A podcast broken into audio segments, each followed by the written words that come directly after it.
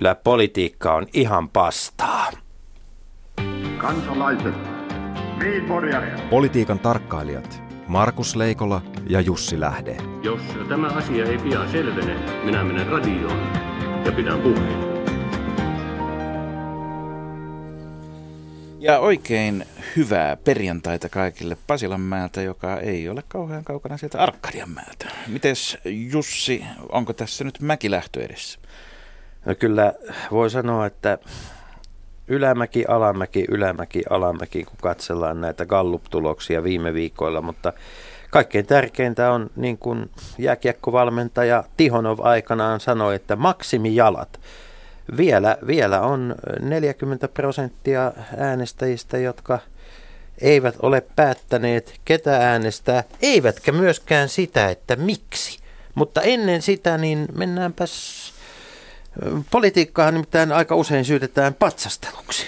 Niin ja siis täytyy muistaa, että mikä, mikä erottaa tuota poliitikon ja valtiomiehen toistaan, paitsi, paitsi poliisi silloin, kun kyseessä on väärinkäytökset, mutta yleensä se on se, että tota, vi, poliitikko viime töikseen pyrkii saamaan aikaan patsaan jalustan. Eli onkin ison hankkeen, joka jää jäljelle, ja parhaat valtiomiehet sitten pääsevät niihin patsaisiin. Jotkut ovat päässeet jopa pois sieltä jalustalta. Niin, Etelä-Afrikassa on Cecil Rhodesin patsas siirretty pois Kapkaupungin yliopistolta ja Krugerin patsasta on tärvelty maalilla useissa kaupungeissa, koska niitä todellakin on. Paul Krugerin patsaita lähes joka kaupungissa siellä. Ja... Mutta nämähän ovat pahamaineisen siirtomaa tyrannian jäänteitä. Joo, niin on, mutta siis kyllä siellä on nyt tämmöinen niin kuin melkoinen villitys, että Botan patsas, kuningatar Victoria, mutta myös Mahatma Gandhin patsas. Gandhin patsaskaan ei saa olla rauhassa. No, nyt on kyllä väkivallaton vastarinta viety aika pitkälle sitten, jos ei patsaskaan saa olla rauhassa. Mikä siinä on maalina, kun siellä maalilla näitä patsaita tärvellään? Siinä varmaan, siis kulunut klisehän olisi, että halutaan tehdä tiliä menneisyyden kanssa, mutta ongelma on se, että ei ole selviä oikein, että mihin pankkiin se menee se, se pääoma silloin, kun tämmöistä tiliä tehdään. Koska toisaalta Etelä-Afrikkahan on hirvittävän hieno esimerkki tämän totuuskomissioiden ja rauhanomaisine siirtyminen ja muiden nimenomaan siitä, että vaikka menneisyys oli melkoisen mustavalkoinen, niin, mm. niin siellä kuitenkin saatiin niin kuin tämä koko värikirjo aikaiseksi ja on myöskin mustaväestön osa on sitten päässyt muuta Afrikkaa enemmän kuitenkin paljon nauttimaan siitä vauraudesta, jota siirtoma-aikana luotiin. Ja, ja itse asiassa mitä tulee siirtomaihin, niin Etelä-Afrikan taustaan on sikäli mielenkiintoinen, että tiedätkö kummat olivat ensin, sulut vai buurit Etelä-Afrikassa? Tuota, vastaan oikein en. Ensiksi oli Xooset, sitten tuli buurit, sitten tuli Zulut, sitten tuli britit. Että siellä on vähän niin kuin, mm. voisi sanoa, että alkuperäisväestö on vähän ja kaikki muut on mamuja.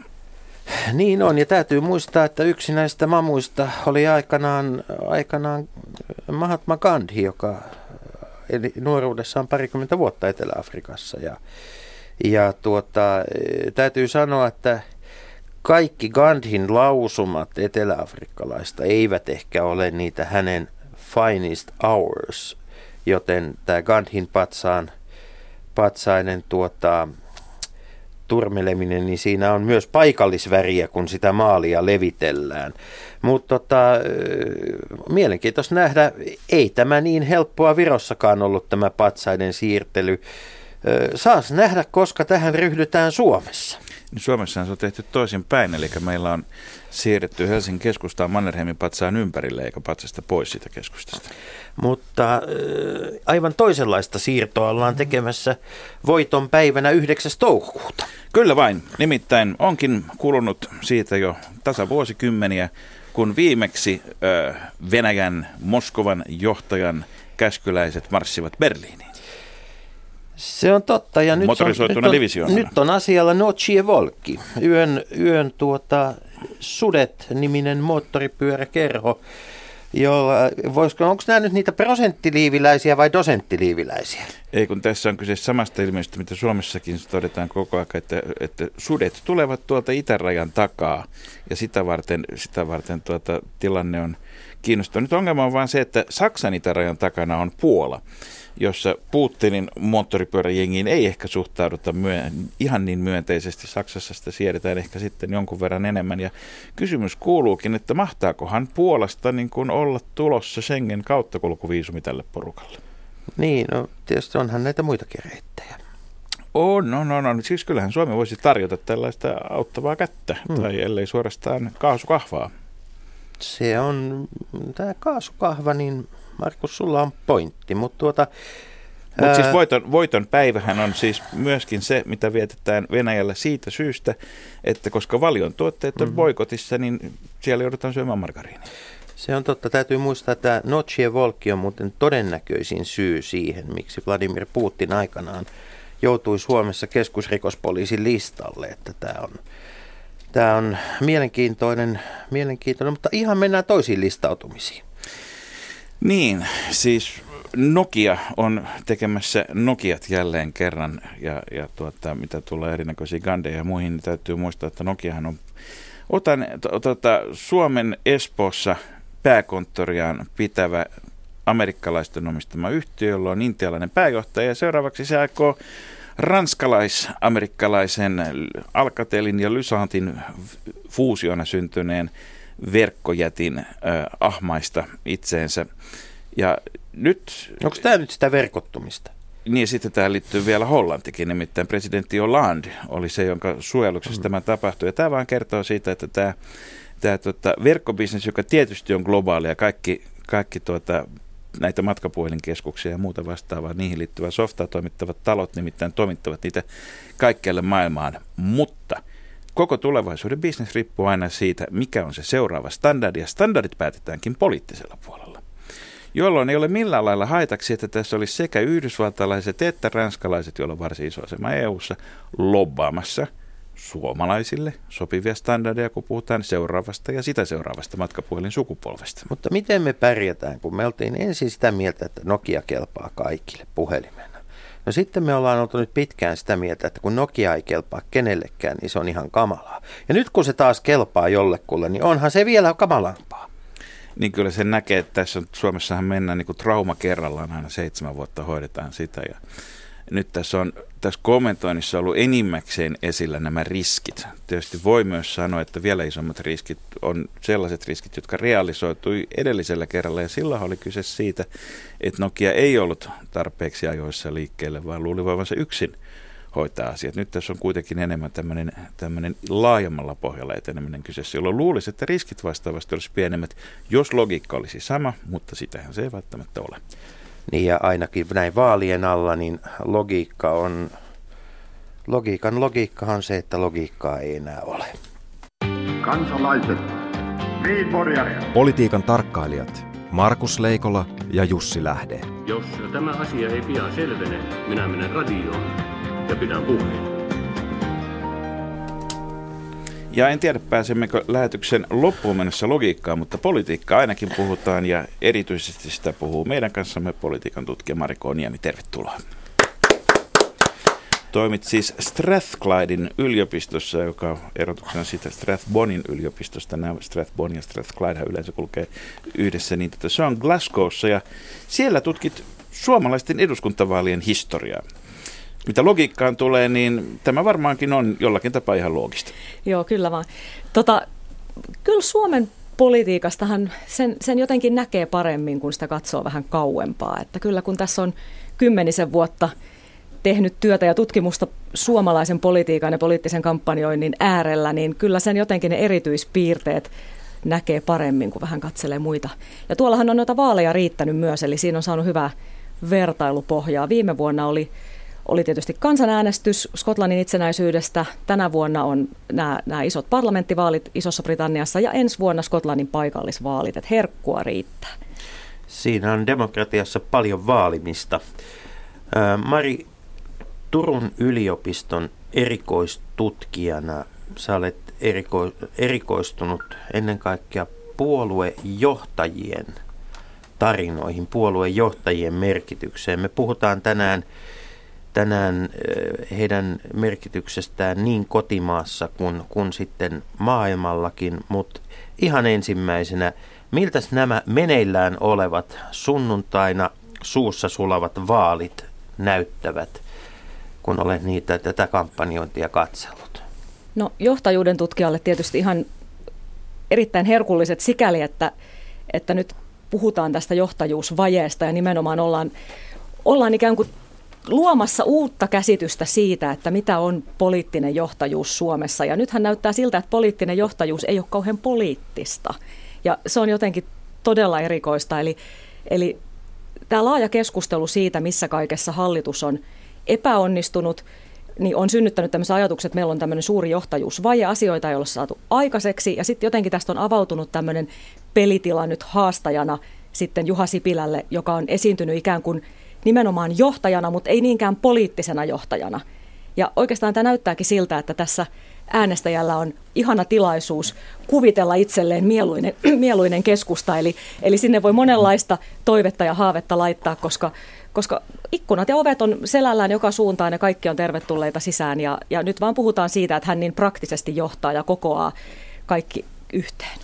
Niin, tämä muistuttaa Jaska Jokusarjakuvista tuttua suurta kurpitsaa, tämä niin Sipilän johtajuuden odotus, mutta tota, onko tähän samalla myös sisäänleivottu väistämätön pettymysten sarja, koska nämä, nämä on niin, tuntuu olevan niin kovin ristikkäisiä nämä odotukset Juha Sipilän johtajuudesta? No siis painettahan siinä on ja mun mielestä tämä tilanne on kyllä hänelle sillä tavalla – vaikea. Että hän on kuitenkin politiikassa uusi ja vaikka on kokemusta johtajuudesta ja, ja odotukset on korkealla. Toisaalta sitten kun on kerran mennyt näin huonosti ja on jotenkin haukuttu kaikki kategorisesti ja mun mielestä aika mässäilyn puolellekin on mennyt. Eli, eli jotenkin sitä ei enää jaksa ajatella, mitä siellä tapahtuu, vaan hoetaan sitä samaa tarinaa, että kaikki, kaikki meni huon, kaikki meni. Ja jotenkin niin kuin siihen vertautuen sitten näyttää siltä, että jos edes jotain saa aikaan, niin sittenhän se on jo niin kuin hienoa. Eli, eli kyllä tässä myös niin kuin siitä näkökulmasta ajatellen hän voisi ehkä saada sitten myös semmoista onnistumista. Meillä on myös jossain määrin mennyt ehkä överiksi tämä tuota, yritysmaailman johtamisen ihannointi ja käsitys siitä, että se soveltuu sellaisenaan politiikkaan. Jos ajatellaan esimerkiksi Paasikiveä, josta kukaan ei varmaan kiistä, etteikö se ollut erinomainen valtiomies. Mutta hän, oli, hän oli aivan surkea pankinjohtaja, mm. ihan kamala. Siis se, hän, hän oli muuten mielentilatutkimuksissakin siis. Joo, joo. Pankin johtokunta halusi tietää, että onko tämä jätkä järjissä. Ja, ja samoin, samoin niin kuin tota se kokemus, mitä esimerkiksi sitten, ajatellaan nyt vaikka esimerkiksi Olav J. Mattilaa, niin, hmm. niin tota, joka tuli poliittisella ansiolla. Niin sitten on helppo tietysti sanoa, että okei, että poliitikko ei pidä nimittäin yrityksen johtoon, mutta mut jos se olisi sama asia, niin eihän sillä olisi väliä kumpaan suuntaan sitä ne liikut sitten tekee. Mutta se, mitä Mari sanoi tuossa, sanoin, että kun kaikki on, kaikki mänt muuten, niin mä oon käynyt näitä vaaliohjelmia läpi, ja, ja yksi asia niissä on todella yllättävä. Se on se, että kokoomuksen vaaliohjelmassa ei ole sanaakaan siitä, että tässä olisi saatu jotakin hyvää aikaiseksi. Semmoista neljä vuotta valtiovarainministeriön johdossa, neljä vuotta hallituksen johdossa, eikä ensimmäistäkään niin kuin mainetekoa, jolla kehua. Päinvastoin siis se, että puhutaan muutoksesta ja korjausliikkeestä. Niin- Korjaussarja. Niin, niin, siis mitä pitäisi korjata? Kokoomuksen politiikka. Kokoomuksen niin. tekemän politiikan jälkiäkö? Niin. Ja mä, mä en muista siis ensimmäistäkään vaalia siltä ajalta, miltä yhtään mitään muista, jolloin olisi ollut niin, että kukaan ei ole niin kuin ensimmäistäkään asiaa pitänyt saavutuksena edelliseltä kaudelta. Joo, tämän, e, Vaikka meillä on ollut enemmän puolueita hallituksessa kuin ikinä, niin yksikään niistä ei saanut mitään hyvää aikaiseksi. Niin on tässä nyt jotain paradoksia kuitenkin. Mutta kun, kun tässä on tätä suomalaiseen niin kuin politiikkaan on pesiytynyt tämä tämmöinen niin kuin rakennusdiskurssi, siis – eikö niin, remontoidaan tai korjataan tai, tai näin, niin onhan tämä ihan hirveä homettalo sitten tällä hetkellä tämä suomalainen. Homettalot yleensä puretaan sitten kokonaan. Niin, eli, eli tota, tuleeko tässä Mari käymään niin, että ne puheenjohtajat, jotka eivät vaaleissa onnistu, niin, niin tota, keskittyy sitten oppositiossa ei niinkään hallituksen haastamiseen, vaan oman asemansa säilyttämiseen – omissa puolueissaan. No nyt on kiinnostava kysymys sit siitä, että mikä on tämä vaaleissa onnistuminen. Et tässähän on aika paljon, jotenkin tuntuu nyt siltä, että ikään kuin pääministeri on jo valittu tai ratkaistu tai, tai niin kuin tällainen keskustelu meillä on, että hän on Juha Sipilä.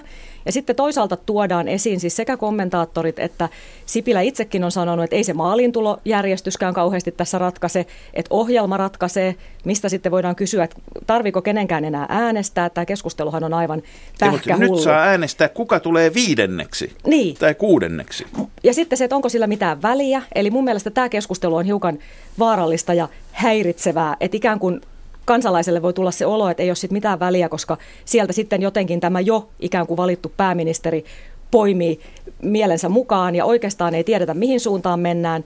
Eli kysymys siitä, kuka nyt onnistuu ja epäonnistuu, niin onko kyse siitä, että onnistuko vaaleissa vai onnistuko pääsemään hallitukseen? Ja näyttää siltä, että se hallitukseen pääsy on se poliittisen johtajan onnistumisen mittari, ei välttämättä se vaalitulos. Urpilainenhan onnistui vaaleissa loistavasti, koska hän pääsi hallitukseen, vaikka tuli suuri vaalitappio. Et jos, ei olisi, jos perussuomalaiset olisi noussut hallitukseen, Urpilainen jättäytynyt pois, niin se olisi ollut kyllä jakkara heilahtanut jo vähän aikaisemmin. Mutta jos, jos katsotaan vielä tätä talouden, talouskeskustelua ja talouspolitiikkaa ja katsotaan esimerkiksi eilistä Ylen vaalikeskustelu, joka monessa suhteessa kyllä myötäili muitakin vaalikeskusteluja, niin siellä oli hirvittävän vähän mitään semmoista omaperäistä. Jos mä nostan yhden poliitikon esiin, niin Antti Rinne esimerkiksi puhuu hyvin paljon siitä, että miten hän on ministerinä tehnyt sen kaltaisia asioita, mitä kaikki ministerit aina tekevät. Käynyt Kiinassa yritysten kanssa. Hmm. Vau, mieletön poliittinen teko joka, joka se, ja tässä suhteessa tietysti vahvistuu myöskin tämä mielikuva, että jos poliitikot itse ei pyri politiikan sisällöllä erottumaan, vaan tekevät asioita, joita kuka hyvänsä tekisi samassa tilanteessa ja asemassa, niin, niin aika vaikea on niin nähdä, että sillä on mitään muuta merkitystä kuin, että olenko siellä minä vai onko siellä joku toinen siellä hallituksessa. Näin on, mutta nostit myös toisen erittäin mielenkiintoisen piirteen, eli tämän poliitikot kertoo näitä tarinoita, missä kävin, kenet tapasin. Karl Haglund kävi Prismassa. Niin, se on harvemmin nämä näen Prismassa yhtä hyvin pukeutuneita, pukeutuneita herrasmiehiä kuin mitä Karl Haglund on. Että kyllä se on tietysti Tiedät varmaan... Jussi käy tarpeeksi usein Prismassa. En, en todellakaan. Mutta tota, mut tota niin, äh, nyt on ihan pakko, pakko kysyä Mari, että voisitko kuvitella, että vastaavaa keskustelua käytäisiin Britanniassa? Esimerkiksi tällaisesta – että et yksi puoluejohtajista käyttäisi valtaosan ajasta ottamalla niin kuin, paperilapun rintataskustaan ja sitten pohdittaisi siitä, sitä niin kuin, valtaosa, niin todella iso osa tentin ajasta, että kuka nyt kertoi kenelle mitä, missä, miksi. Tämä oli erikoinen näytelmä kyllä ja en, en, en voisi kuvitella näkeväni, mutta maiden vertaaminen on tavallaan herkullista tavallaan vaikeaa, koska kyllä tässä on ongelmana se, että kun on niin erilainen järjestelmä, niin se tuottaa erilaista keskustelua ja tietysti media on ärhäkämpää ja koko se semmoinen polarisoituminen ja vastapuolen demonisointi. Eli siellä ei niin kuin tällaiseen keskusteluun ei annettaisi, en mä usko, että nämä muut ikään kuin edes lähtisi. Että kyllä se koitettaisiin saada se huomio jonnekin muualle, huolimatta siitä, että se ehkä oli hänelle niin kuin haitallista ja hankalaa, koska kyllähän siinä Haaglund joutui aika tämmöiseen tukalaan paikkaan. Sitten voidaan olla monta mieltä, selvisikö hän siitä kuivin jaloin ja, ja näin, mutta sel, ilmiselvästi hermostui ja oli hankalaa, mutta, mutta ei muut Britanniassa puoluejohtajat antaisi jollekin näin pitkää huomio, huomiota. Että kyllä siinä kilpaillaan siitä, että kuka pääsee esiin ja pääsee sanomaan, että ei siinä oikein haluttaisiin istua kiltisti kuuntelemassa, kun yksi kaivelee lappuja taskusta ja, ja lueskelee vähän, niitä. Vähän omissakin asioissa, mutta tässä on kyse myöskin siitä, että että et haetaan tämmöistä ikään kuin muotoseikkoihin takertumista ja tarttumista. Onko se, onko se kauhean suomalainen piirre, että meillä, meillä niin aletaan keskustelemaan siitä, että tapahtuiko asiat oikeassa järjestyksessä enemmän kuin että mikä se politiikan sisältö on? Mun mielestä olet kyllä oikealla jäljellä tässä. Eli tämä oli, oli jotenkin tämmöinen, ja, ja sitten tämmöinen keskustelu pitäisi ehkä käydä jossain muualla. Että jotenkin, onko se sen arvoinen, että jos me katsotaan, mistä aiheesta Suomen poliittista keskustelua nyt on käyty, jossain kohtaa ulkomailla asuessa, kun seurasin vähän välillä hiukan vähemmän Suomen mediaa, niin kun taas tulin takaisin, vaalit alkoi lähestyä, aloin seuraamaan enemmän, huomasin, puhutaan vaan rahasta. Taloudesta puhutaan ihan uskomattoman paljon. Sen lisäksi puhutaan tästä ulko- ja turvallisuuspolitiikasta. Ja jos kuitenkin nyt käsillä on nämä vaalit, jotka vaikuttaa ihmisten elämään, suunnattoman paljon, niin meillä on hirvittävä määrä asioita, joille ei ole jotenkin riittänyt aikaa. Nyt vähän päästiin niihin arvoihinkin viimeisen tentin loppupuolella, mutta sen lisäksi on edelleen paljon sosiaaliturvaan liittyviä kulttuuriin, taiteeseen, ympäristöön, että on paljon sellaisia asioita, joista olisi ollut mielenkiintoista, tärkeää kuulla enemmän. Ja sitten me käsitellään tällaista nimenomaan muotoseikkaa ja pyöritellään ja kuka sanoi mitä ja kuka oli lukenut jonkun kirjeen tai ei. Eli kritiikkiin voin kyllä yhtyä. Niin siis me, se mikä meiltä puuttuu leimallisesti on, on keskustelu siitä, että minkälaista Suomea kohti puheenjohtaja haluaisi puolueensa kanssa kansakuntaa viedä. Johtuuko tämä siitä, että – että me ei osata sitä vai että, että puheenjohtajilla ei ole kerta kaikkiaan minkäänlaista aavistusta siitä, koska mitään ideologista pohjaa yhdelläkään poliittisella puolueella ei enää näytä olevan. Tämä keskustelu on aivan identtistä, mitä käydään Britanniassa. Tutkijat on puhunut siellä siitä, että tällä hetkellä vaaleissa mielenkiintoisemmat asiat tapahtuu kentän laidoilla ja niissä puolueissa, joilla on selkeä yhteiskuntavisio. Ja ne, joilla ei ole sitä, niiden on niin kuin vaikeampi myydä. Totta kai suuret puolueet on edelleen siellä suurimpia, mutta, mutta tavallaan se, se vetovoima siihen, että joku kertoisi, että mihin me mennään. Ja kyllä mua on häirinnyt tässä vaalikeskustelussa se, että, että me ollaan niin paljon keskitytty siihen hyvään johtajuuteen ja siihen, että meitä vietäisi, että me niin kuin liikuttaisi johonkin suuntaan. Ja, ja onhan se melkein niin kuin pelottavaa, että jos meillä on joku taitavasti viemässä meitä jonnekin oikein sutjakkaasti ja, ja niin kuin ripeällä vauhdilla, niin sitä tärkeämpää kysyä, että minne. Ja jotenkin tässä asetelmassa tämä ajatus, että, että kyllä, kyllä tämä niin kuin keskustelu on Sipilälläkin ollut sitä, että hän on pitänyt ovet auki, mikä on varmasti fiksua sen kannalta, että jos pitää saada vaalien jälkeen pystyä tekemään yhteistyötä minne vaan, mutta kyllä se jää semmoiseksi hahmottomaksi, että äänestäjän on vähän vaikea, että mihin tässä otetaan oikein kantaa ja, ja minkälaista Suomea kukakin olisi niin kuin tarjoamassa. Että se on, se on sitten, vähän vaikea. Sitten meillä on yleensä meillä on näitä mantroja yksi kerrallaan ja näissä vaaleissa se on selvästi digitalisaatio, joka ratkaisee kaikki ongelmat, kun vaan hoitaa digitalisaatio, digitalisaatio, digitalisaatio se, mikä mua häiritsee, on se, että tässä keskustelussa niin tässä unohtuu se, että sehän tuo mukanaan niin kuin useimmat isot megatrendit ilmiöt, sekä hyvä että paha. Että kukaan ei puhu mitään siitä, että digitalisaation ensimmäisen vaiheen hyötyy esimerkiksi kansainväliset verkkokaupat. Kivijalkakaupat näivettyy, Stockman käy YT-neuvotteluja ja muuta tämmöistä. Ja pitkälti tämän saman digitalisaation ansiosta tota, onko onko tuota, tämä mantrojen hokeminen nyt jonkinnäköinen semmoinen pelastusrengas, millä kuvitellaan, että voidaan korvata se sisältökeskustelu? Niin, mulla tai on seurausten niin, mulla, mulla on sellainen olo, että, että, tota, että kun, kun seuraa suomalaisia poliittisia johtajia vaalikentillä, niin he hyvin mielellään ajautuvat käyttämään kerta toisensa jälkeen sellaisia ää, niin kuin puheenvuoroja, jotka ovat vastaan sanomattomia, mm-hmm. sellaisia, joihin se paikalle kerääntynyt kansalaisten ryhmä ei ryhdy vastaintoon. Ei, ei tule, niin kuin, ei, ei tule semmoista ikävää, ikävää kitkaa. Ja silloin on ehkä helppo puhua asioista, jotka ovat vähän suuria, vähän kaukana ja vähän digitaalisia. Radio Yhdessä. Leikola ja Lähde.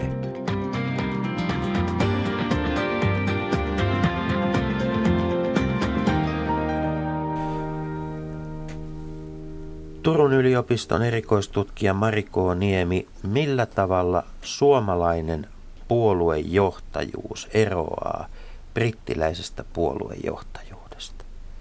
Suomalaisessa puoluejohtajuudessa erittäin keskeistä on se yhteistyökyky kuitenkin, ja se tulee palautuu tähän meidän poliittiseen järjestelmään. Eli kyllä Britanniassa kyky osoittaa vastapuolen virheitä ja myös tällainen mustavalkoisuus ja vastapuolen demonisointikin ja sellainen jotenkin, vaikka tuossa kritisoin aiemmin, että yhteiskuntavisioita jotenkin sieltä keskeisten puolueiden johtajilta puuttuu tai heitä on siitä, siitä niin kuin syytetty, niin siitä huolimatta heillä on enemmän mahdollisuus ikään kuin luo, tuoda sitä heidän omaa vahvaa agendaa ja selkeää näkemystä. Ja, ja niin kuin, se on mustavalkoisempaa ja se on jotenkin helpompaa siksi.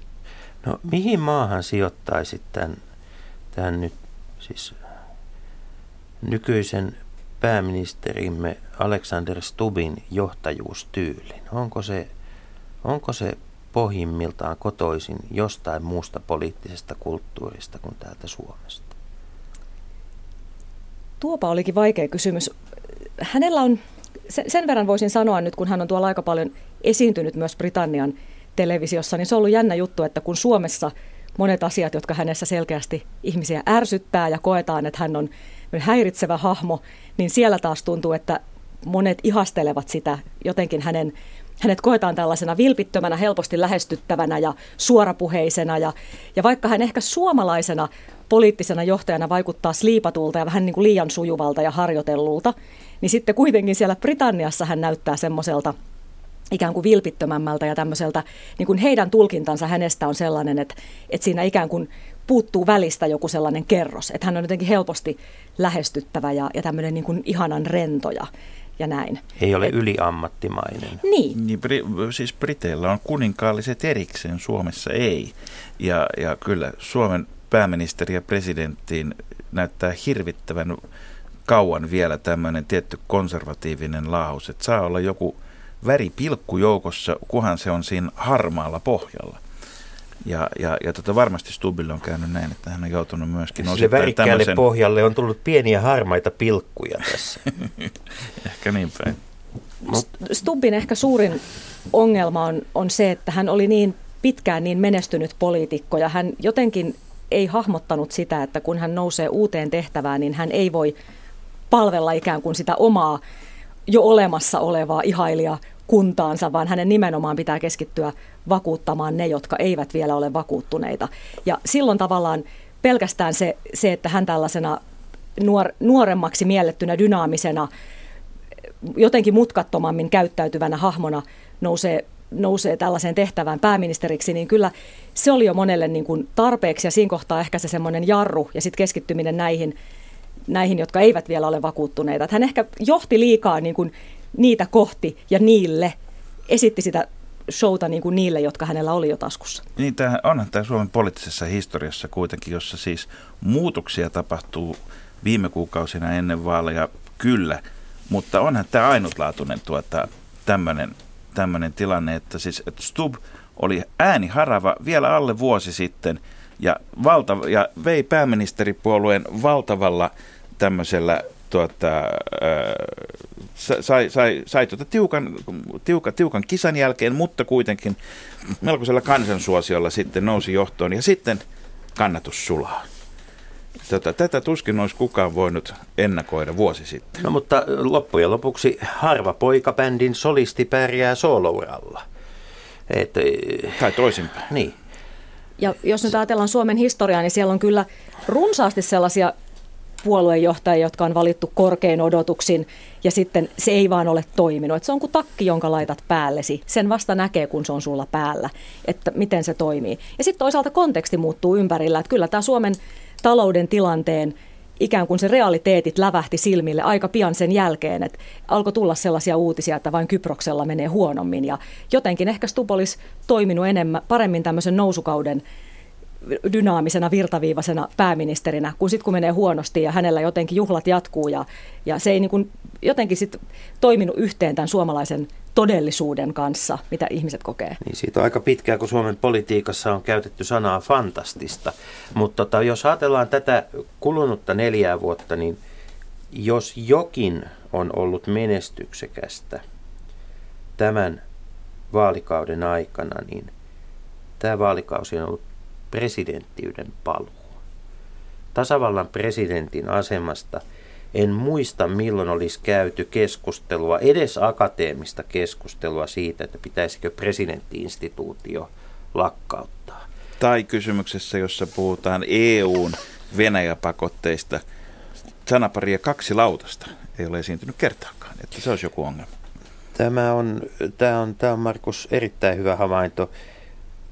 Mari Niemi, mink, missä, missä on niin presidenttiyden voima ää, eduskuntavaaleissa sille puolueelle, josta presidentti on noussut? Onko nyt kun Niinistö tukisteli selvästi valtiopäivien päättämisen yhteydessä pitämässä, pitämässään puheessa kovakätisesti omiaan, niin, niin tuota, onko se kokoomukselle ongelma? En mä usko, että se oikeastaan on ongelma. Jotenkin näkisin niin, että, että se, se on presidentin roolina on nousta siitä päivän politiikasta tavallaan sen yläpuolelle, puoluekähinöiden yläpuolelle. Ja nythän Suomessa on kovin suosittua kritisoida poliitikkoja. Ja poli- jotenkin tämä poliitikkona oleminen ja se vastuun kantaminen siellä politiikassa, niin se, se ei ole kauhean suosittua. Sitä ei pidetä enää niin hienona ja arvokkaana, mikä mielestäni on, on surullista myös, koska kyllä se on niin kuin tär- tärkeää työtä ja se on vaikeaa ja sitä on aika helppo meidän kaikkien toimittajien, tutkijoiden ja vaikka presidentinkin kritisoida. Toisaalta on ihan arvokkaita puheenvuoroja. Presidentti, kun katsoo vähän sivusta, niin hän, hän voi niin kuin nähdä jotain sellaista, mitä ehkä siellä keskellä häärätessä ei huomaa. Hetkinen, onko nyt niin, että siis että tasavallan presidentti ei ole noussut yksin politiikan yläpuolelle, vaan onko hän asettanut itsensä politiikan ulkopuolelle? Onko tässä nyt kyse tämmöisestä niin kuin, niin kuin sliipatusta populismista? No sinä sanoit tuon ja pohditaan sitä. No pohditaan. Miltä se näyttää? No populismi on ehkä, ehkä niin kuin, kohta me ollaan sitten määrittelemässä sitä, että mitä on, mitä on populismi, mutta, mutta tota, haluaisin hiukan puolustaa poliitikkojakin kyllä siinä, että, että ei se ihan niin, niin helppoa ole ja meidän kaikkien on helpompi ulkopuolelta sanoa, että miten, miten pitäisi toimia vaikeana aikana ja, ja näin edelleen, mutta niin. Mutta mitä, mitä populismiin tulee, niin onhan nämä tietyssä mielessä paitsi Sipilälle, joka nyt, niin kuin sanottu, todennäköisesti siitä menee yli, että heilahtaa, mutta onhan nämä Timo Soinille hyvin mielenkiintoiset ja perussuomalaisille vaalit. Onko perussuomalaiset, onko siitä tullut normaalipuolue? Sieltä on heitetty änkyröitä ulos, siellä on tuota tehty hirvittävä määrä töitä ehdokkaiden taustojen tarkistamiseen ja kaiken kaikkiaan vaaliohjelmassakin, vaikka ei tästä nyt missä ole isommin ollut, mutta siellä on esimerkiksi koulukiusaamisen estäminen ja monet muut asiat, tämän kaltaiset on uskottavuutta tuli jo soteneuvotteluissa, jossa, jossa niin keskusta kuin perussuomalaiset olivat rakentamassa maalle yhteistä konsensusta.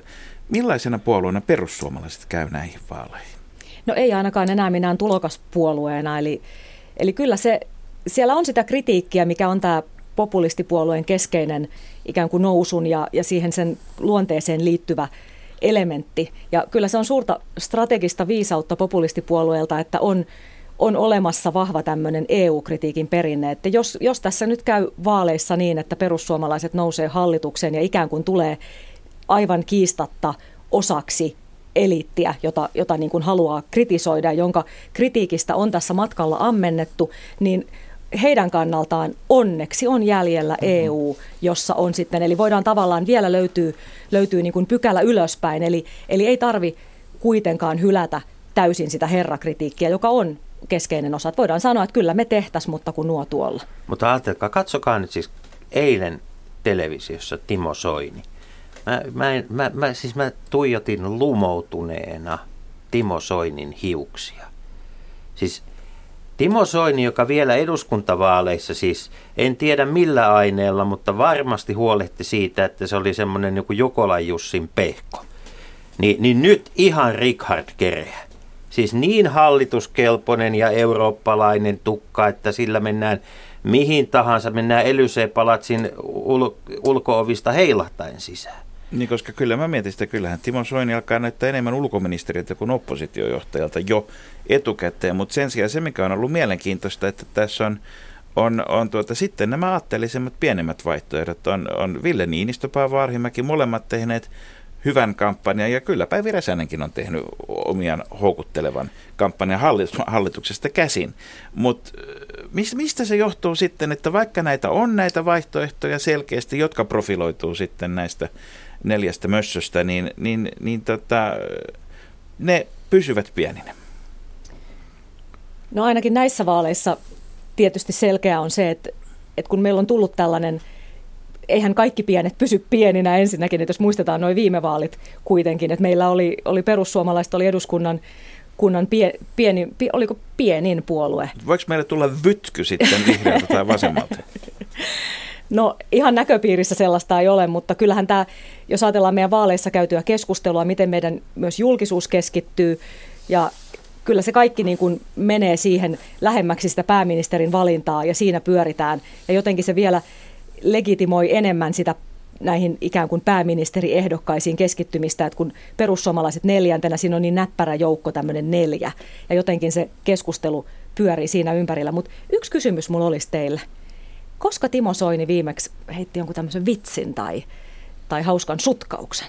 Ne on kaikki varastoitu vaalien jälkeistä aikaa varten jonnekin piiloon. Tämä on, tämä on ihan totta. Siis tämä, tämä tämmöinen valtiomies Soini, niin Soinin kannatus on noussut kaikkia, kaikissa muissa puolueissa, paitsi perussuomalaisissa.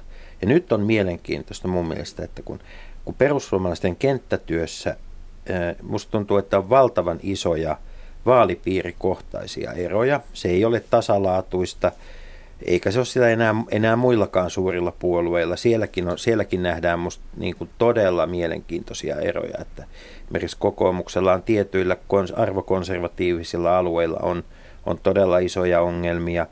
Mutta tota, eh, kyllä mun mielestä niin kun Soinin ehkä se suurin ongelma näissä vaaleissa oli se, että perussuomalaiset eivät houkutelleet uusia kiinnostavia kansanedustajaehdokkaita, jotka olisivat nousseet kansalliseen julkisuuteen. Ja tämä on, Kuten tämä on, viimeksi. Niin, tämä on ehkä se, se, se isoin ongelma.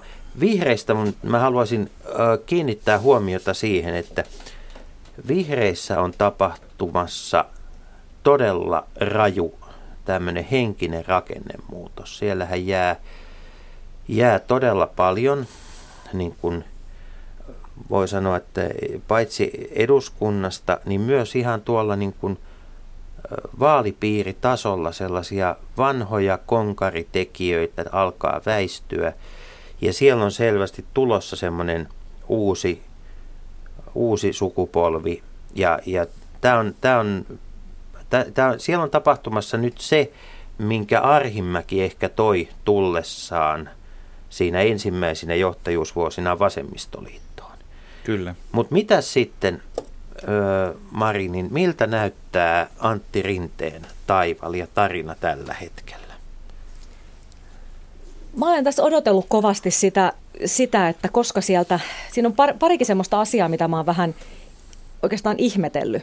Jos palataan pikkusen siihen historiaan tai tähän hänen ihan alkutaipaleeseen, kampanjahan oli hyvin ärhäkkä kampanja puheenjohtajaksi, jolloin ikään kuin odotettiin, että nyt tulee rähinää peliin ja, ja nyt jotenkin ikään kuin demareitten... Saadaan draamaa. Nyt, nyt demareitten profiili nousee. No sitten hän osoittautukin tämmöiseksi jotenkin, että hän luovi siellä ja, ja ei ollutkaan niin kuin sen tyyppistä, että jotenkin saatiin vähän eri johtajuutta puolueelle kuin mitä, mitä ehkä, ehkä niin kuin hän oli, oli esittänyt demareille tuovansa jollain lailla. Että et ehkä se oli sitten semmoisia kampanjapuheita. No sitten se oli sellaista hapuilevaa ensin, mutta jossain kohtaa alkoi näyttää, että hän löytää niin kuin sellaista poliitikon puhetta ja pystyi jo vähän se, semmoinen virkayskä jäi pois, mitä aina tuli vähän hankalissa kohdissa ja se kaikki ilmaisu ja muu tuli selkeämmäksi. Tosin nyt ihan tämä eilinen tentti, mun oli välillä vaikea saada selvää, mitä hän puhui. Eli, eli se, oli, se oli vähän niin kuin semmoinen hankalampi.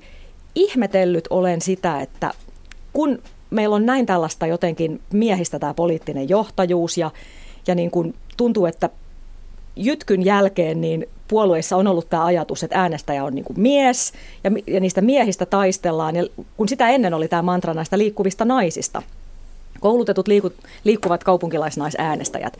Mutta nyt jotenkin naiset on unohdettu ja, ja hänkin sitten markkinoi, että hän on tämmöinen äijäfeministi, niin jotenkin sitä äijää on kuitenkin sitten näkynyt vähän enemmän, mutta ei sitten ihan niin äijää toisaalta kuin mitä se hänen kampanja antoi ymmärtää. Et mä, mä oon vähän jotenkin nyt hakoteilla, että, että mitä sieltä on tulossa ja sitten niin se, että, että kun tässä on kilpailu kerran perussuomalaisten kanssa, että kumpi on ikään kuin tämä johtava työväenpuolue, niin jos mä nyt Skotlantiin vedän tällaisen nopean vertauksen, että siellä tämä valtavaa nousua tehnyt Skotlannin kansallispuolue, jota vetää Nicola Sturgeon, ensimmäinen naisjohtaja, joka on myös Skotlannin, Skotlannin ikään kuin pääministeri, ja alue, aluehallinnon päämi... tota, ihan kova nainen. Niin, mutta siis mutta silloin kun nainen on vahva, niin nainen on vahva. Hän ei silloin ole mies. Joo, hän on vahva et, nainen. Mutta et, siis mä tarkoitan Mari tässä sitä, että... Jos se että Marilla hän, on hän, pointti. joo, mutta, joo, mutta siis se, se referaa, siis miten hän, häneen referoidaan Ja hän puhuu, mediassa. hän puhuu, puhuu sellaista niin kuin jotenkin, se, se hänen puheensa on sellaista puhetta niin kuin sille työväen äänestäjälle ja sille, sille äänestäjälle jotenkin mä välillä mietin, että, että kelle nämä niin kuin puhuu myöskään tämän niin kuin tällaisen työväen äänen, jos puhutaan työväenpuolueen johtajista, niin, niin Soini puhuu näistä, että hirveän kalliita isoja autoja pitäisi päästä ostamaan. No varmaan on sitäkin ikään kuin työväenluokkaa, jolla menee sitten jo niin hyvin, että, että on niin, niin varaa niin kuin valtaviin autoihin. Antti Rinne puhuu siitä, että joskus pääsisi työläinenkin elokuviin, ja tämä on vähän tällaista, niin kuin, että tuntuu, että kohderyhmä on kyllä molemmilla hakusessa, jos työväen, työ, työtä tekevien äänistä kilpailla. Niin, tai onko, onko sitten näin, että tiedetään se, että, tod, että siellä on aika paljon kuitenkin sitä työväenluokan identiteettiä myöskin mm. rapautunut ja hävinnyt Mm, tässä kyllä. matkan varrella ja se näkyy ja kuuluu. Mä sanoisin, että, että vaikka Juha Sipilä niin kun asemoi, että keskusta on keskellä, eli kun ei sano mitään, niin on keskimäärin niin kun siinä muiden välissä, mutta kyllä Antti Rinne on vähintäänkin yhtä paljon sillä lailla yrittää ikään kuin olla vähän kaikkea, josta seuraa helposti se, että ei ole mitään. Mutta kun katsotaan eurooppalaista, eurooppalaista politiikkaa, niin onko Mari niin, että Suomessa olisi nyt niin kuin tilaa muija energialle? Siis meillä, meillähän on paljon Euroopassa tämmöisiä, niin kuin, voi sanoa, että kova naisjohtaja on, on niin kuin varmaan väärä termi, mutta siis naisjohtajia, jotka osoittavat päättäväisyyttä, joihin heidän mieskollegansa eivät ihan aina vastaavassa määrin pysty. No mulla on ehkä se, että mä en, en halua ajatella, että naiset olisi lähtökohtaisesti johtajana erilaisia kuin miehet. Et kyllä se on pitkälti yksilökysymys ja jotenkin mä ehkä näen, että Suomen politiikassa, ketkä poliitikot niin kuin sieltä nousee, että onko se, onko se niin, että missä meillä esimerkiksi puolueiden sisällä, kuinka paljon sellaiset niin kuin kokeneet valtionais tyyppiset hahmot, ketkä on ollut siellä pitkään, kello on vähän jo enemmän ikää, kellä voisi olla niin kuin, paitsi kanttia sanoa, niin osaamista sanoa, niin, niin mihin he niin kuin sieltä puolueiden jotenkin näissä paikkajaoissa, kun, kun jaetaan tärkeitä tehtäviä, mihin he häviävät? Et onko, onko meillä vähän tämä vaihe, me kuvitellaan, että meillä on tasa-arvo niin toteutunut, mutta ollaanko me vähän semmoisessa vaiheessa, että, että tasa-arvo tarkoittaa sitä, että joku nuori nainen pääsee esille ja ikään kuin sillä se on ratkaistu. Ja, ja tässä meillä on tämä, kun meillä on näin nuori, nuori nainen kaiken lisäksi tässä näin, niin eikö me nyt olla ihan tasa-arvoisia?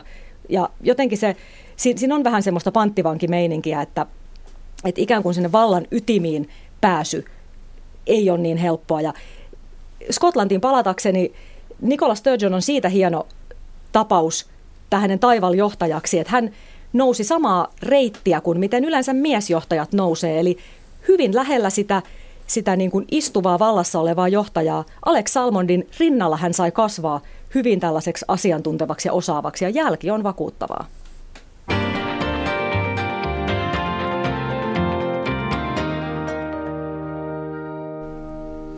Ja puhumme politiikasta Mariko Niemen kanssa Leikola ja lähdeohjelmassa. Ja Mari, olet ollut nyt Glasgowissa jonkun aikaa ja seurannut siellä, kuinka sekä Salmon että Sturgeon ovat kuin kalat vedessä myöskin kansallisessa Iso-Britannian politiikassa. Siellä on tulossa parlamenttivaalit. Mikä on Britannian parlamenttivaalien suurin kysymys? No kyllä se on se kysymys, että minkälaisen roolin nämä laidoilla olevat puolueet mahdollisesti sitten tässä saavat. Nythän näyttää siltä, että kumpikaan pääpuolue ei tule saamaan enemmistöä, eli ei voi hallita yksin, jolloin sitten tulee joko koalitio tai sitten tällainen vähemmistöhallitus, jolla on sitten apupuolue tai apupuolueita, jotka sitten tapauskohtaisesti joiden kanssa sitten sovitaan äänestämisestä. Ja, ja siinähän se niin kuin pelko ja uhkakuva, ja tätä on hyvin tehokkaasti käytetty myös kampanjoinnissa, eli, eli on demonisoitu sitä Skotlannin kansallispuolueen johtajia on näytetty ikään kuin tämmöisenä uhkakuvana. Eli voisi olla niin, että jos työväenpuolue voittaa ja sitten he tekevät jonkinlaisen, ei virallista koalitiota varmaan, mutta jonkinlaisen sopimuksen Skotlannin kansallispuolueen kanssa, niin onko silloin Skotlannin kansallispuolueella sellainen valta, että he voivat ilmoittaa, mitä tuetaan ja mitä ei, ja mitä he vaativat siitä sitten vastineeksi. Eli, eli että Mary Queen of Scots, Nicola Queen of Scots saapuu Toweriin ja pitämään, pit, tota, mutta ei sinne tyrmän puolelle. Hänhän ei toki ole itse ehdokkaana, että se täytyy muistaa, että hän aikoo jatkaa Skotlannin johtamista, eli Skotlannin entinen, entinen first minister, eli tämä ykkösministeri tai aluehallinnon pääministeri Alex Salmond on ehdolla, mutta totta kai puoluejohtajana Nicola Sturgeon häntä myös tässä käytetään, käytetään tällaisena uhkakuvana, että tämä nainen, Britannian vaarallisin nainen. Mutta niin pitkällä ei kuitenkaan olla, että, että näiden muiden puolueiden liittoutumisen ehtona olisi tästä yhden hengen vaalipiireistä luopuminen, joka on peribrittiläinen järjestelmä. Onko tästäkin keskusteltu? Tai ainahan sitä keskustellaan, mutta onko se todennäköistä, että se muuttuu? Niin tota, kello neljänteen on varmasti mennyt väärään kurkkuun moneen kertaan, kun, kun tota, nämä vanhat kaksipuoluejärjestelmät itse asiassa ympäri Eurooppaa alkaa muuttua. Tämä on hauskaa, koska siis näissä maissa, joissa on perinteinen niin kuin kahden tai kolmen neljän puolueen järjestelmä, niin sinne nyt ilmestyy koko ajan uusia toimijoita. Oikealta ja vasemmalta. Ja sitten meillä Suomessa keskustellaan siitä, että pitäisikö tätä puolueiden määrää jotenkin suitsia ja saada blokkivaalit aikaiseksi äänestäjän kuluttajan suojan kannalta. Ää, Vaikka mut, muu Eurooppa tulee Suomen linjoille. Siis. Niin, niin. Ja, ja, tota, ja musta on hauskaa, kun Briteissäkin on, olen huomannut, että esimerkiksi suomalaisen politiikan toimimattomuutta on käytetty lyömäaseena ja leimakirveinä, että tähän Suomen tiehen se sitten johtaa, jos, jos tuota näitä pikkupuolueita äänestätte. Onko nämä, alkaako nämä olla aikaansa eläneitä nämä vanhat suuret, siis sosiaalidemokratia, jonkinlainen kristillisdemokratia? Onko tämä niin kuin, eletäänkö me sen tämmöisten suurten puolueiden joutsenlaulun aikaa? No en lähtisi, katsotaan nyt noita Suomenkin kalluppia, niin siellähän on tämä auringonlaskun puolue johtaa johtaa tota keskustaa on niin moneen kertaan povattu menneen maailman puolueeksi ja nyt he näyttävät olevan se puolue, joka tarjoaa kaikista vetävimmän vaihtoehdon kuitenkin. Eli en, en lähtisi tuohon. Mitä tulee näihin erilaisiin järjestelmiin, niin Britanniassahan äänestäjät eivät voi sietää, että siis koalitiohallitusten ajatus on heistä aivan kammottava. Eli Britanniassa kaikesta tehdään galluppeja, ja tästäkin on tehty paljon galluppeja, mitä ihmiset tykkää koalitiohallituksista, eivät tykkää. Heidän mielestään se on ihan sietämätöntä, koska silloin kukaan vastuussa, päästään toistensa selän taakse. Sitten jos vaihdetaan, niin mitään ei kunnolla vaihdukaan. Ja kyllähän tämä kuulostaa aika tutulta niin kuin suomalaiselle, että, että kun siellä on koko viuhka niitä puolueita, niin voidaan sanoa, että me oltaisiin tehty, mutta noi ei suostunut. Ja sitten tullaan uudestaan pikkasen eri, muutama puolue vaihtuneena ja taas mennään. Ja, ja jotenkin tämä niin kuin, brittijärjestelmässä äänestäjät siellä kokee, että silloin kun ne on yhden puolueen hallituksia, niin on se tosi ikävää silloin, kun on väärä puolue hallituksessa, mutta sitten kun on oikea, niin sitten tapahtuu ja ainakin tietää, ketä syyttää. Suomessa vaaliohjelmien tekeminen on puolueille sillä tavalla hirvittävän helppoa, koska niitä ei koskaan tarvitse toteuttaa sellaisenaan. Et aina, aina voi sanoa, että, että, että tuota, säätytalolla saimme läpi sen, minkä äänestäjät meille tuke, tukena antoivat. Mutta tai ei, sitten niin kuin niin. viimeksi pantiin kaikkien puolueiden vaaliohjelmat yhteen, siitä tuli aika paksu lunta. Niin tuli joo, ja keskenään ristiriita. Ja tämä on semmoinen pointti, missä kannattaa kyllä sitten keskittyä puoluejohtajiin. Eli kyllä sillä puoluejohtajan persoonalla, hänen arvomaailmalla, hänen poliittisella drivilla, mitkä asiat hänelle on tärkeitä, että mitkä sieltä sitten päätyy puolueohjelmasta sinne hallitusohjelmaan. Eli jos ajatellaan, että tämä puolueohjelma on tällainen – ikään kuin toiveiden tynnyri, niin mitä sieltä sitten lähdetään ajamaan ja mihin pistetään arvovalta peliin. Eli kyllä sillä on merkitystä, että kuka kulloinkin esimerkiksi isoa puoluetta johtaa. Miten, mitä me voimme nyt itse asiassa sanoa näiden puoluejohtajien arvomaailmasta? Se me tiedetään, että Stub on ollut esimerkiksi konkreettisesti tasa-arvoista avioliittolakia ajamassa tuota, Sipilä sitä vastaan. Muutamia yksittäisiä tämmöisiä välähdyksiä käyttäytymisestä näkyy, jos unohdetaan nämä puheet, mutta loppujen lopuksi kuinka, kuinka, kuinka hyvin näissä kampanjoissa nyt kun katsotaan tätä, niin valottuu se, että millaisia nämä arvomaailmat on? No tässä on tietysti myös se ongelma, että, että jos, jos ajatellaan nyt ihan Sipilän kohdalta, joka on tietysti, kun, jos on nousemassa pääministeriksi, niin se on varmaan niin kuin tärkein kysymys. Ja, ja tota, hänen kohdallaan tästä kristillisestä arvomaailmasta on puhuttu aika paljon. Tietysti on tärkeää huomata se, että onko sillä sitten vaikutusta hänen politiikkaansa, että aina ei ole. Eli Timo Soinin kohdalla on ollut, että hän on perustellutkin myös poliittisia kantojaan omalla kristillisellä vakaumuksellaan ja ollut myös ajamassa muita sen taakse. Eli sehän ei välttämättä ole sellainen asia, joka sitten niin siihen politiikan linjauksiin ja ratkaisuihin tai siihen, miten puolueessa, millaisia tehtäviä kukakin saa, miten jaetaan valtaa puolueen sisällä, minkä tyyppiselle poliitikolle, niin sehän ei välttämättä heijastu. Ja taas, eikä sinänsä pelkästään arvomaailman kutsuminen kristilliseksi. Putinkin, hänelläkin on kristillinen Ilman muuta. Ja sitten on liberaali, kaikkea. ehkä se, siinä on se liberaali-konservatiivi akseli. Siinä on monta, monta eri, te, eri tekijää ja yksi asia, mihin täytyy tosiaan kiinnittää huomiota on se, että aina se oma henkilökohtainen arvomaailma tai vakaumus niin ei välttämättä sitten heijastu niin paljon siihen politiikkaan. Eli kyllä se on, se on yksi juttu, mikä täytyy pitää Jep. mielessä. Ja sen oikeastaan mm. sitten vasta aika näyttää, että tässä, tässäpä se on. Me voidaan puhua ja me voidaan ihmetellä ja kohta me nähdään, että mitä tapahtuu. Ja politiikka on, politiikka on aina politiikkaa. Tällä hetkellä äärivasemmistolainen Syritsa-puolue neuvottelee Kreikan ortodoksikirkon kanssa valtion lainottamisesta. Että tuota, kyllä, jos ei hätäkeinoja keksi, niin politiikka keksii. Mariko Niemi, mitä odotat nyt näiltä viimeisiltä päiviltä ennen, ennen, ennen äänten laskua? Vieläkö tullaan näkemään joitain merkittäviä poliittisia avauksia vai tullaanko nämä vaalit lopulta muistamaan sitten Antti Rinteen pastareseptistä? Oikeastaan toivoisin, että ei mitään kauhean isoa ja mullistavaa enää tulisi, koska se jotenkin tuntuu äänestäjän kannalta reilummalta, ettei tule mitään sellaista, mitä ei enää jotenkin ehdittäisi ennen vaaleja käsittelemään. Se, mitä nyt kovasti toivon, on se, että ihmiset ei olisi lamaantunut tästä keskustelusta, että poliitikot ei saa mitään aikaan ja kaikki on ihan vaan samaa ja ei ole äänestämiselläkään väliä, kun on jo melkein paikatkin jo jaettu ja niin poispäin. Että ihmiset kuitenkin aktivoitus, ottaisi kantaa. Se on kuitenkin se keino, jolla sitten voidaan vielä vaatia, että, että sen pitäisi johonkin heijastua. Että puhuttaisiin niin kuin siitä, että vaalituloksella ihan oikeasti on merkitystä, eikä vaan se, että, että kenen kanssa parhaiten sovitaan. Että kuunneltaisiin sitä kansalaisten ääntä ja kansalaiset sitä käyttäisivät. Niin ennakkoäänestys lähti liikkeelle hirvittävän vilkkaasti kuitenkin.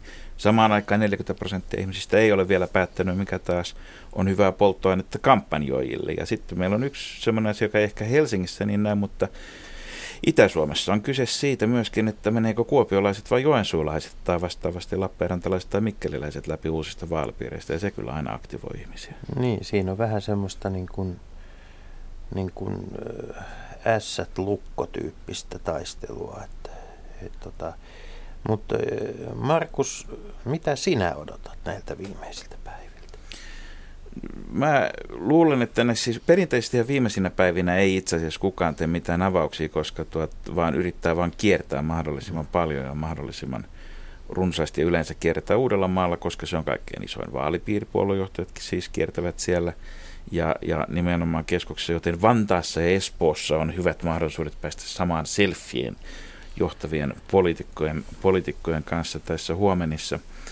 Mutta se, miten sitten kaikessa siinä, mikä ei näy ulospäin, esimerkiksi sosiaalisessa mediassa, jonka merkitys on vaalivaalilta ja vuosivuodelta isompi, niin miten siellä ehdokkaat reagoivat omiaan ja miten nämä suositukset ja viraalit ja muut menee eteenpäin, niin mä luulen, että sillä voi sitten olla näissä isoissa vaalipiireissä, urbaanemissa vaalipiireissä ainakin viimeisten paikkojen osalta jopa ihan ratkaisevaa merkitystä. Ja siitäpä onkin vaikea päästä mistään ylhäältä tai sivusta perille, että mitä siellä tapahtuu. Itse odotan sitä, että käykö todellakin näin, että me saadaan näin puhtaat vaalit Suomessa vietyä läpi. Meillähän ei ollut minkäänlaista lokakampanjointia, ei minkäänlaista loanheittoa. Osana tätä lamaantumista. Mm. Niin. Ei edes lokaa. Ei edes lokaa, sanoo Markus.